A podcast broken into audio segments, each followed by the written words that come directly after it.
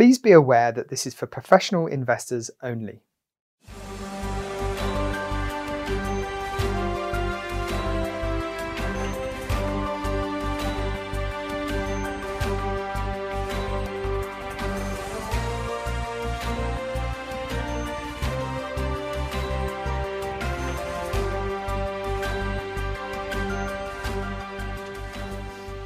Hello and welcome to Morning Espresso. My name is Carlo Fascinati and I'll be your moderator today.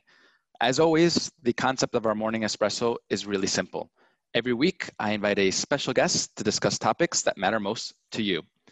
This week's special guest is Dr. Asbjorn Trolle Hansen, head of the multi-assets team at Nordea Asset Management, as well as the portfolio manager of our stable return and alpha strategies. But before we speak to Asbjorn, as always, we'll speak to Dr. Sebastian Galy, Nordea Asset Management's senior macro strategist, who will take us over through some economic highlights. As always, at the bottom of your screen, you have a question function. We invite you to ask the questions throughout this webinar, or you can send an email to nordeafunds at nordea.com, or as always, talk to your sales representative after this webinar. So without further ado, let's head on over to our colleague and friend, Sebastian. Sebastian, good morning. I think you're still on mute, Sebastian. I think we have to, can you unmute yourself? There you go. Good morning. Good, good morning. good How are you? I'm good. How are you? Very fine. Very fine. How can I help so, you? And so, so where are you joining us from today? We've been speaking to you for the last few weeks from, from Bavaria. Are you still there? No, we actually moved back to Luxembourg. The schools have reopened, restaurants and uh, starting to reopen. The stores are reopening, so we're back in Luxembourg. Well, I think that's really great news to see that you know we're heading back to a sense of normality after uh, you know a tough uh, start to the year. But I'm happy that both you and your family are doing well, and, and welcome back uh, here to Luxembourg. Thank you for. So look, if we look at the first slide uh, that uh, my colleague will upload uh, right now, we see a picture here of President Donald Trump and the Fed Chairman uh, Powell. Uh, perhaps here they're in a, in a, little bit of a discussion, Sebastian. There's been speculation uh, in the last few uh, weeks that the Federal Reserve is thinking of following suit uh, to the to the eurozone countries, uh, Sweden, Denmark, as well as Switzerland, and possibly going into negative rates. What are your thoughts around this? Well, first one should point out that the Fed has kind of denied it or said no, um, particularly Chairman Powell. So you would think that is over, and of course it, it isn't. And the market correctly perceives that this is a, a, possibility, and we think it's actually a very strong possibility. Why? Because the shock is enormous, and this is the correct reaction is basically to go uh, deeper into negative interest rates. There's pressure, obviously, from the White House, um, from the president, basically to go for negative interest rates. He's a Republicans; they are mostly Republicans, and so to some extent they will try to help them to get get reelected. It it has a negative impact, obviously, on financials, banks, and the likes because it reduces what we call net income or the ability to generate the money from the curve. It also, and very importantly, speeds up the speed of recovery of the uh, of the economy, the U.S. economy, with obvious implications for Europe, but also emerging markets. Emerging markets, you can think of Mexico, Asia Pacific, China. If demand rebounds faster in the Eurozone, this is very, very good news for them. What is the impact on EM is good. What is the impact on currencies? It's probably mixed in terms of emerging market currency. It's quite positive for the euro dollar. Uh, dollar should weaken. You're probably looking at euro dollar 112, 113. Sebastian, if if we go to to negative rates, where where do you think the the USD will go? Well, the U.S. dollar is is uh, either versus emerging markets or versus developed markets, and what you can expect is versus some de- developed markets, the eurozone, sterling, and the likes, it should weaken somewhat, not very much. You're looking at two, three percent or something of that nature. In countries which produce commodities such as Australia, New Zealand, um, and Canada, they should actually do quite well. And in emerging markets, the one the economies which are deeply cyclical uh, and uh, a function of global global environment including also Sweden and Germany, that is very, very uh, good news for them. So uh, theoretically, they should do well. The reality is more complex. Central banks intervene, hide their interventions and the likes, but broadly speaking, it's a good story for emerging markets. And if we if we move on to our, our next uh, slide, uh, I think most of our, our viewers now have gotten to know you in the last two weeks, but maybe one thing uh, that they don't know about you is that you were a professor uh, uh, or teacher rather at, at, NYU for graduate students. And one of the, and if you were a professor or back to your teaching days and you were looking at uh, sort of this picture, what does it tell you? Well, first, I, I, love teaching and I recommend anybody to go if they can and they want to, to, to have the experience. And it's, it's, an extraordinary one. If we focus on, on the chart, what you can see is that things get expensive. And one of the measures of it is what we call the forward price to earning ratio, which is a short term way of looking at uh, valuations. And we fo focus on this specific uh, stock, which is Alphabet. It tells you that in theory, this is really, really expensive. But this is what happens to all growth stocks. They emerge from the noise. People think, oh, they, they, it's a new market, it's a new story. It could be like a, an automated car, for example, that drives by itself. Uh, and, and you're in the initial stages, two, three weeks, and then six months, a year, two years down the road, it attracts more and more capital, which feeds into the price. Option pricing then kicks in. It basically by their hedging activity reduces the range or the, the risk of the downside in, in this trend and reinforces the trend and more people come in until you arrive at valuations that are sensible from a long-term point of view. Maybe a Google, for example, uh, they, they acquire over five, 10 years, 15 years a dominating position, or they're actually Yahoos and you uh, basically have a company which is completely devoid of, uh, of link to fundamentals and economic reality and then you get a, a very brutal correction. And, and Sebastian, what, what explains such, such an anomaly? You, you want to be long on Amazon any day of the week, right? you do if you know it's Amazon, and that is a key issue. And we are in the process of discovering right now at this point in time, and we do that, for example, in climate, you are exploring companies that most people don't know anything about, but some of them will emerge and they will become very, very, very big going forward. And so what you have is a, a, lot of reaction to very little news, a bit of positive news, a little bit of a negative news. People are very uncertain. Do I have a Google or do I have a Yahoo or do I have an internet kind of uh, product? And because the reaction is so strong um, and then it creates basically a lot of momentum, generally it tends to be positive. Uh, and basically that is a story of, uh, of growth stocks in general. They, they create this uh, positivity. There's another element which is that it becomes more popular, more well-known, which is the crowd effect. It goes to Twitter, Facebook, and what you have is, is, professionals then aggregating this information to create a sense of whether I should buy or sell the signal. A decade ago, I was already talking to some of the first people doing it. They came from Israel. It was a mathematical professor from Tel Aviv University, and, and they already had it using technologies of, of the of the area. And that must have gone so much more sophisticated since then. It was already extremely sophisticated at the time. Another element is that in a crisis, there are constraints. You can't buy what you want and people are very fearful. And what it means is six months, 12 months down the road, people start to do things they wanted to do a long time ago, but were not able to take advantage of. I remember the fall of the Great Wall. I wanted to go to Prague and, uh, and buy some real estate. Of course, I didn't have any money whatsoever, so it didn't really work out. But this is the kind of constraints that do eventually happen. And that basically leads to momentum, uh, which is released uh, down the road.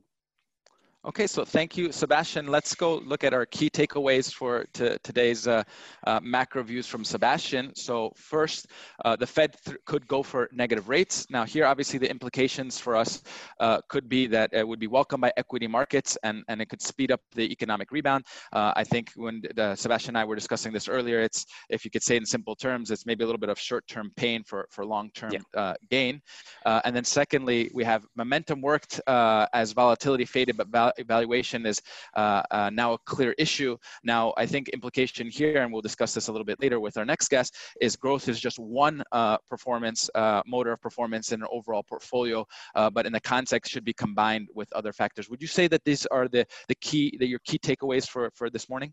I would say so. And having taught financial engineering and this kind of stuff for a very long amount of time, we understand the basics of the business very well. Um, at expectations of a factor, we know how to do it. We understand a lot of the elements very well. What we are very bad with is essentially the complexity, the difficulty of, of dealing with a, a much more complex reality than simple factored uh, allocate, single factor style allocation. It's it's a very complex job, and it's a it's a pleasure to actually watch somebody who who actually does it as a profession. Well, thank you again, Sebastian, so much. As always, very insightful, and we look forward again to hearing you uh, next week. And now, from one doctor to another, uh, we transition over to to Asbjørn. Asbjørn, good morning. Uh, one second. Good, mo good morning. Go. Good morning, Carlo. How are you and these days? I'm doing very. I'm doing very fine. It's a beautiful day here in Luxembourg. How how is it in, in, in Copenhagen? Are you are you as lucky? Yeah, exactly. The the summer is also coming up here, so uh, so that's very nice. So, so, so, So, so look, uh, I, I know you're a very busy person. We know that you're you're you're you know you're a flagship uh, manager for for a lot of our successful strategies here at, uh, at Nordea. I think you know it's logical that we begin uh, discussing a little bit what what happened in March. Clearly, 2020 has been a very volatile uh, start. Obviously, will be marked by COVID. Can you walk us through uh, what happened? What are your views? Yes, absolutely, Carlo. So thinking back, it's been a very of course, volatile experience going through something that really started as a minor disease, something that happened far away, or at least for us in China, uh, you know, and was not really an, an issue for the market, then, you know, became an issue in Europe, in particular in, in Italy. And, and uh, that was, of course, a little bit more of a scare for the market. But in, in the beginning, uh, if, you, if you see the screen here, then, you know, what I have on the, the left hand side, just to point out how the market really perceived that was, you know, how did US assets develop? I mean, the asset class performance year to date of that, and also the counterpart, the European zone assets, how did that develop year to date? And if you look at the, if you look at sort of the uh, blue line here that I that I draw on here, then of course the markets initially in March uh, were sort of in a moderate in a moderate phase down, uh, and and took the sort of news of Italy up, of course, badly, but still in a moderate way. And what was really good about that sell-off, if if anything, was that that actually the bonds, which are the upper line here, the the very dark blue line, actually performed with with equities coming down. So in the beginning, you had the the classical diversification actually working pretty well. You had, you know, equities underperforming because of, you know, the T spreading and, and also, of course, because of the way that authorities reacted, the, the close downs and, of course, the precautions for, for, for profits for, for companies around that. So, so of course equities had to come down a bit, but bonds were really good diversifiers around that. So a, a classical balanced portfolio with equities and bonds worked really well. But then uh, something interesting happened that, you know, in, in reality, you know, the, the sell-off became so pronounced and the fear became, became so pronounced that, that around this phase here, bonds started not to go up anymore with equities coming down. So around mid mid March, you had the situation that you know there was a lot of redemptions around mutual funds, and people uh, sort of started to raise cash to the extent that they really could, and that meant in reality that they just sold what they could sell. So everything liquid started to fall because of the redemptions and because of the fears and the need for cash.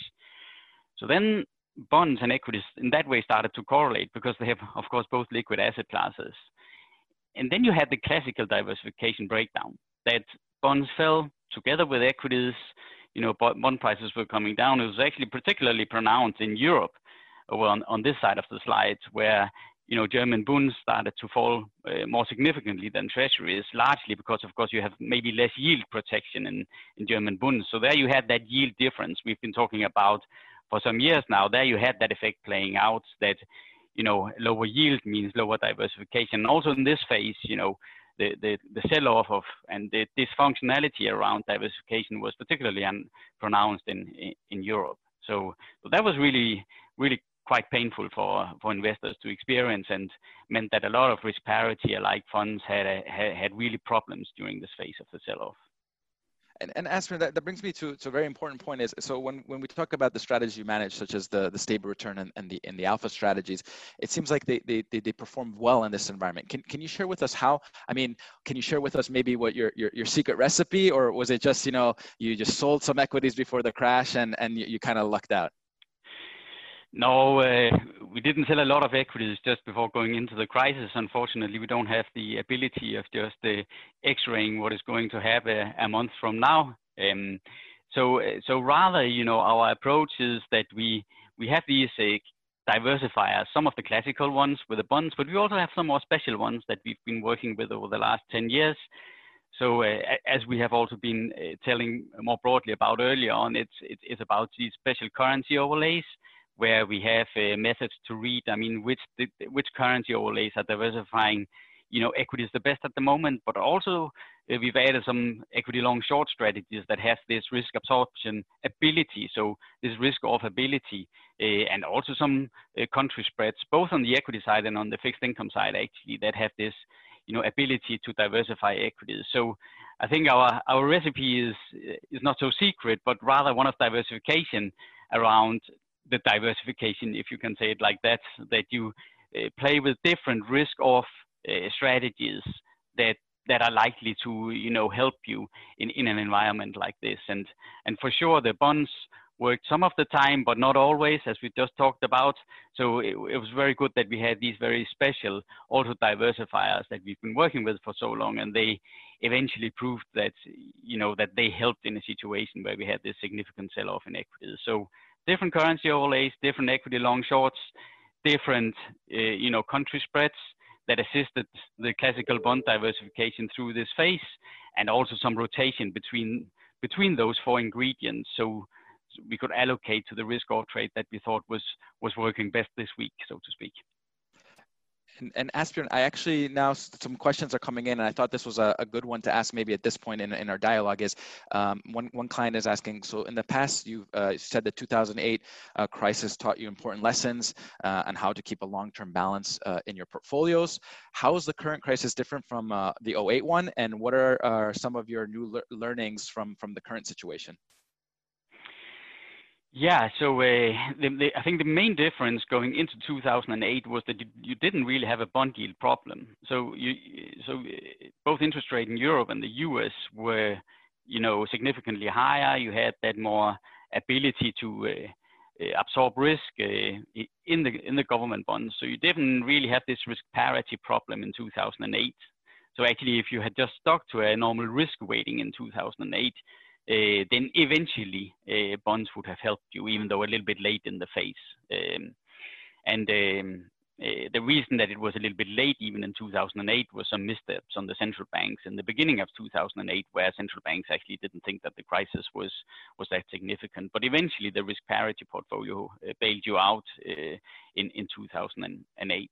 So. Um, so then, then I think, you know, we've been, of course, working with the problem of lower yields after 2008, and you know then you need some more assistance because the valuation disappears from uh, from the classical bonds, and and that is why we have invoked other uh, methods of of diversification rather than just the government bonds.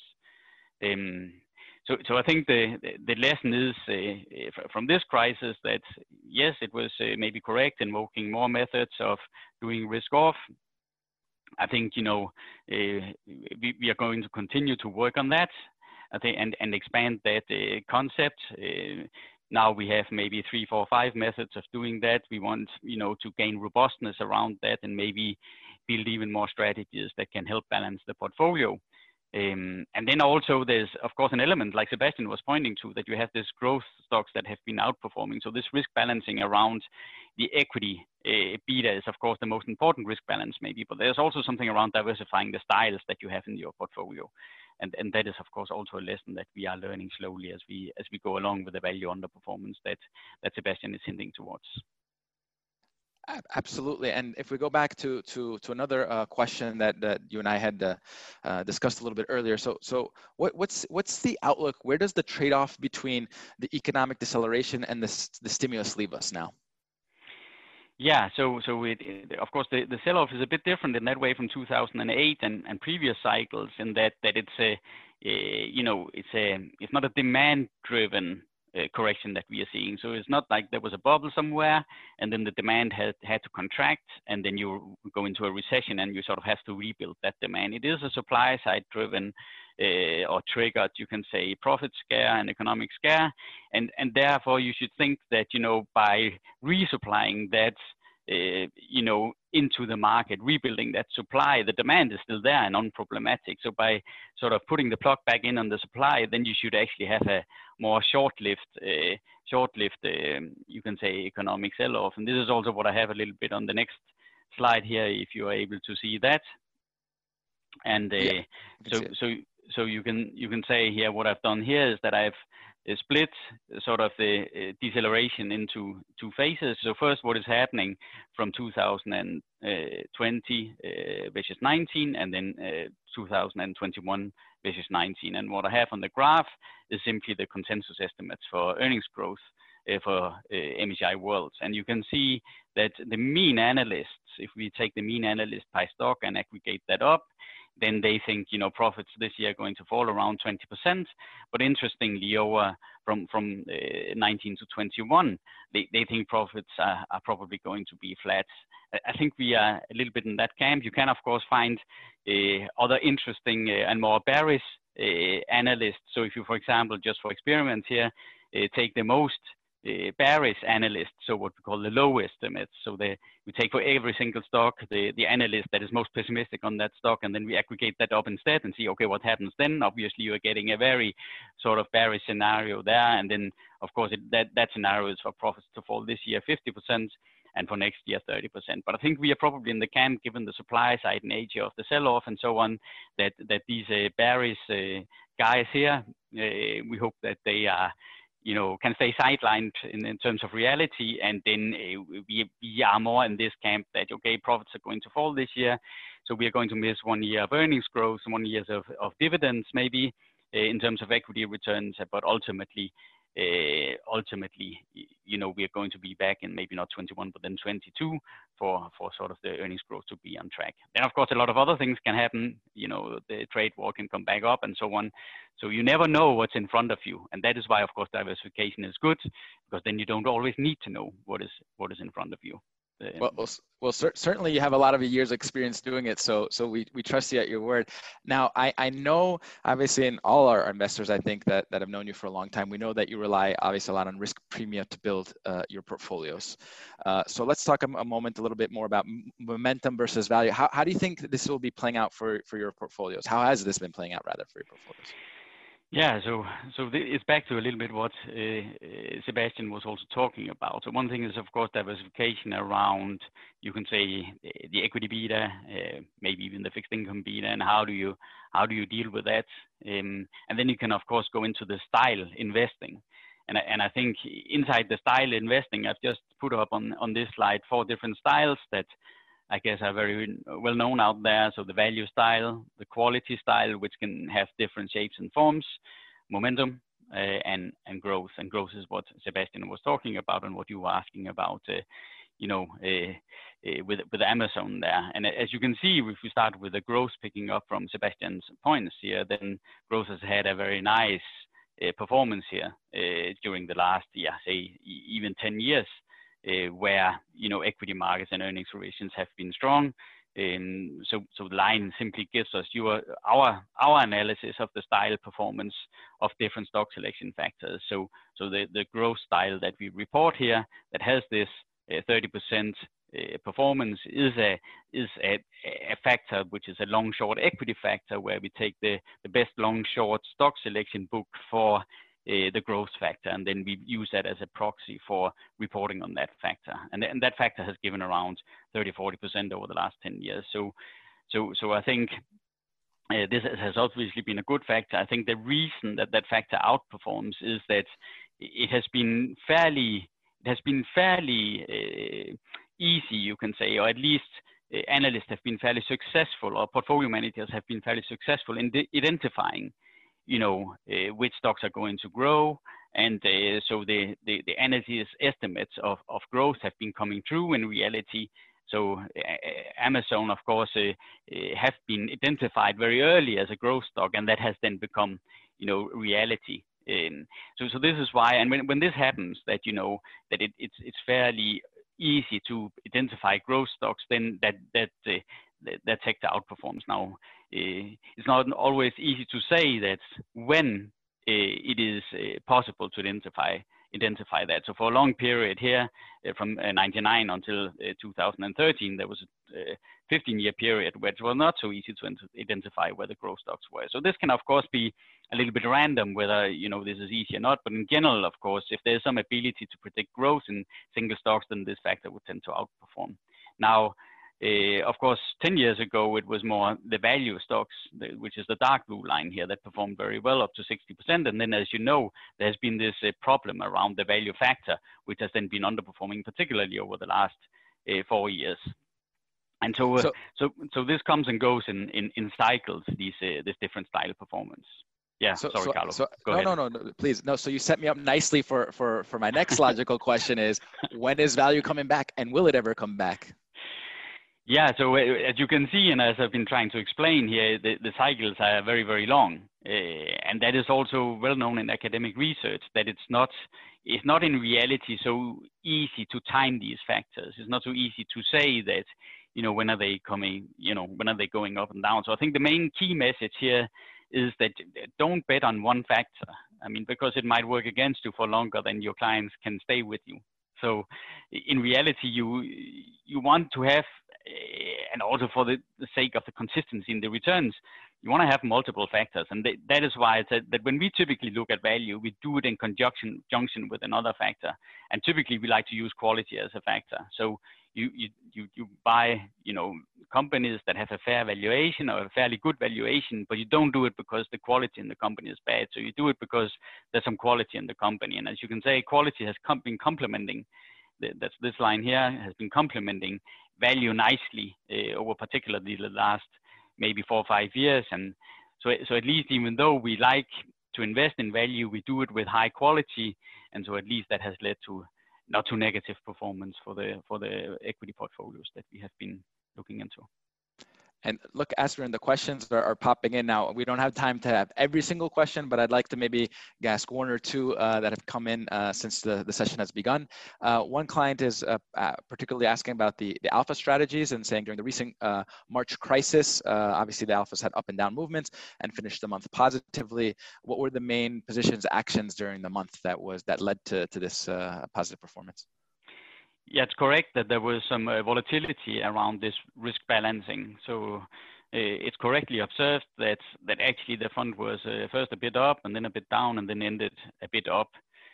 But there was there was and, there was a bit of reallocation between some of these defensive strategies that were protecting the equity book. So so so I think what led to the what led to the sort of performance volatility there was more the slippage in this hedging that you can sometimes have. So if you do a currency overlay to uh, protect uh, the equity beta, then the effectiveness of that can vary quite a bit. So it might be that equities are down a week, and then only the next week the currency overlay really starts to kick in in terms of protection.